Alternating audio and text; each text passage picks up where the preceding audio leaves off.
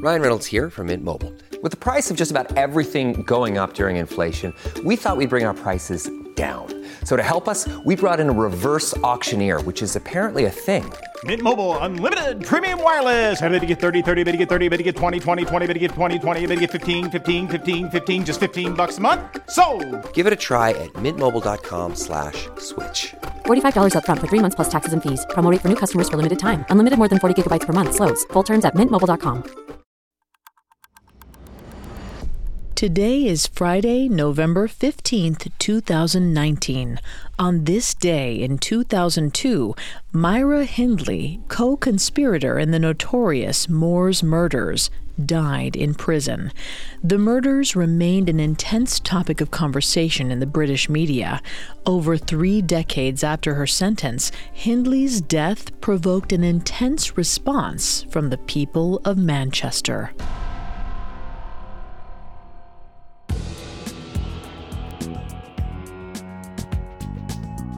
Welcome to Today in True Crime, a Parcast original.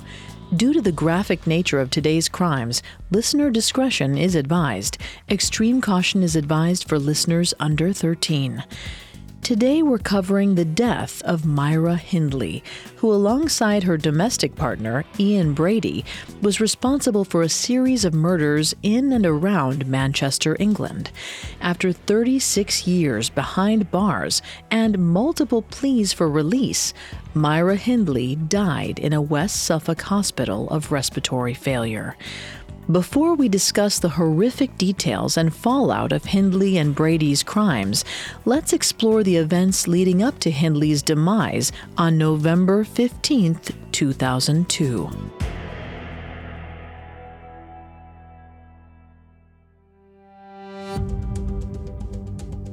Myra was having difficulty reading. She clutched the papers in front of her eyes, but the words blurred on the page. She blinked and attempted to focus. She knew every word of what she'd written, but she had to be sure. This stack of papers was the key to her escape. A spasm ran from her chest down to the very tips of her fingers. She was used to chest pains. This bland prison diet was barely fit for human consumption and definitely wasn't doing her any good. But these pangs were something far worse than indigestion. She gritted her teeth. She was so close. She couldn't fall ill now, not when she was so near freedom. Myra was still upright when the prison guards found her. They could tell from her shivering and barely suppressed whimpers that she was not well. Staying as calm as she could, she told them that she wanted to see the warden. She had something to give him. The guards escorted her out, but instead of going to the warden's office, they led her to an ambulance. Before they shut the door, she forced her statement into one of the guards' hands. Myra's breath rasped in and out. Every inhalation grew harder and harder. Today, the drive to West Suffolk Hospital felt far longer than the usual 20 minutes. The road stretched out behind the ambulance into the darkness. Myra found herself thinking back to the night when it began, when her life took its inexorable turn. 39 years earlier, Myra hadn't thought she would end up in prison.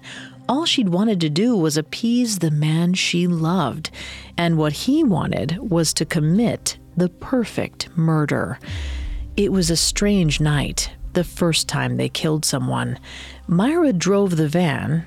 Ian was behind her on his motorbike.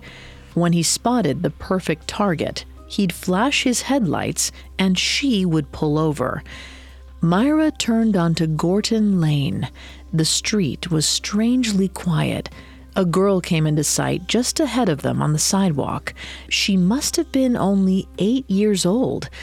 Behind her, Brady's lights flashed. Myra gripped the steering wheel and took a deep breath in.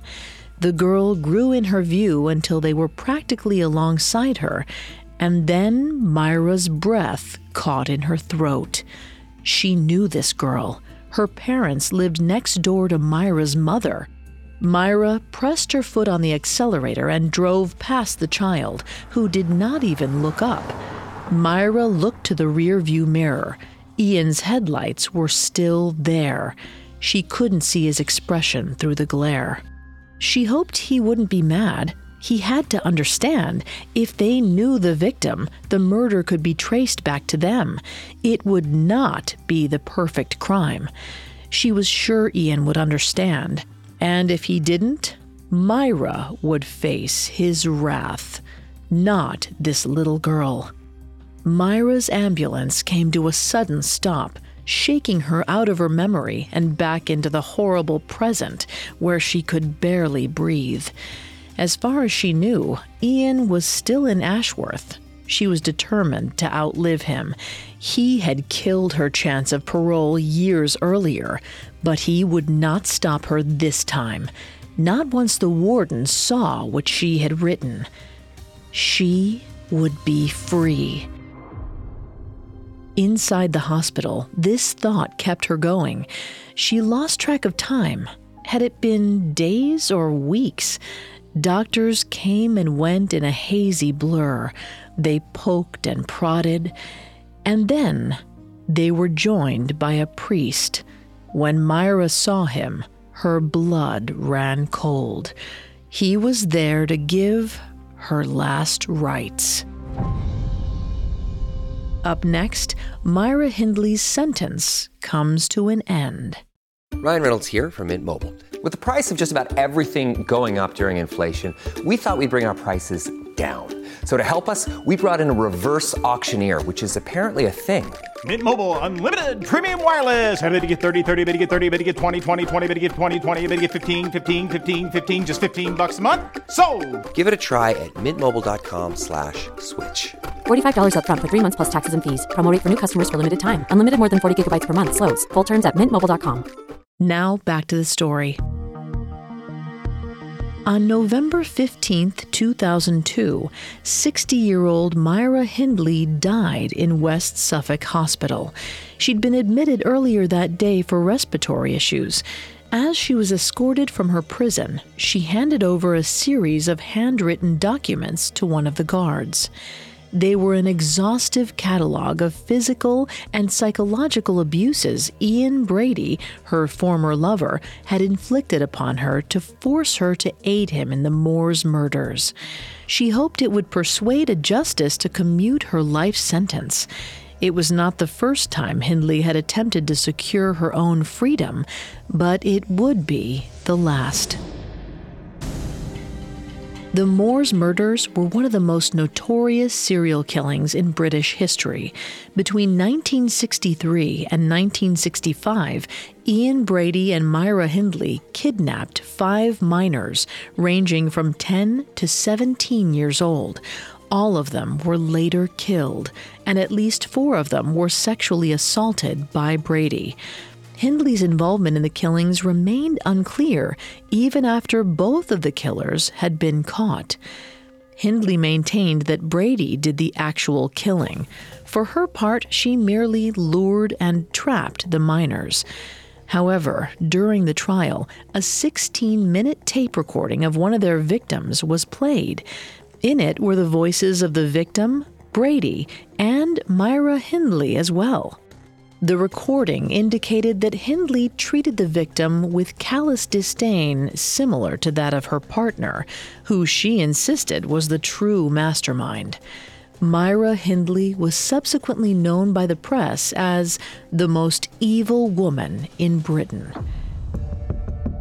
During her time in prison, she attempted to convince the public that she had reformed and felt guilt for her actions, but her frequent attempts to shorten her release were unsuccessful. Brady even wrote the Home Secretary to thwart her efforts for an early release. It appeared there was no love lost between them. Correspondence between Hindley and Brady ceased in 1971, and Hindley began a relationship with a female warden in her prison. Forensic psychologist Dr. Chris Cowley interviewed Ian Brady a number of times over the years. When asked how a couple could get away with these kind of murders in the 1960s, he said, In 1960s Britain, people did not kidnap and murder children for fun. It was simply beyond the realms of most people's comprehension, and this is why they managed to get away with it for so long. The body of their third victim, Keith Bennett, has never been found.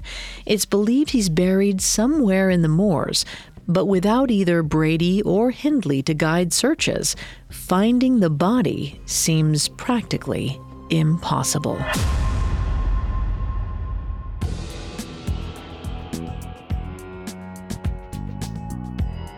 Thanks for listening to Today in True Crime. I'm Vanessa Richardson. For more information on the life of Myra Hindley, check out the Parcast original Serial Killers episodes on the Moors murders or the Female Criminals episodes on Hindley herself. Today in True Crime is a Parcast original. You can find more episodes of Today in True Crime and all other Parcast originals for free on Spotify. Not only does Spotify already have all of your favorite music, but now Spotify is making it easy for you to enjoy all of your favorite Parcast originals, like Today in True Crime, for free from your phone, desktop, or smart speaker. To stream Today in True Crime on Spotify, just open the app and type Today in True Crime in the search bar. At Parcast, we're grateful for you, our listeners. You allow us to do what we love. Let us know how we're doing.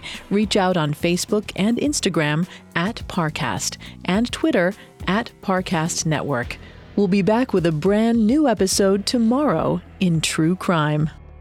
Today in True Crime was created by Max Cutler, is a production of Cutler Media, and is part of the Parcast network. It is produced by Max and Ron Cutler, sound designed by Russell Nash, with production assistance by Ron Shapiro, Paul Mahler, Maggie Admire, and Freddie Beckley. This episode of Today in True Crime was written by Robert Teamstra. I'm Vanessa Richardson.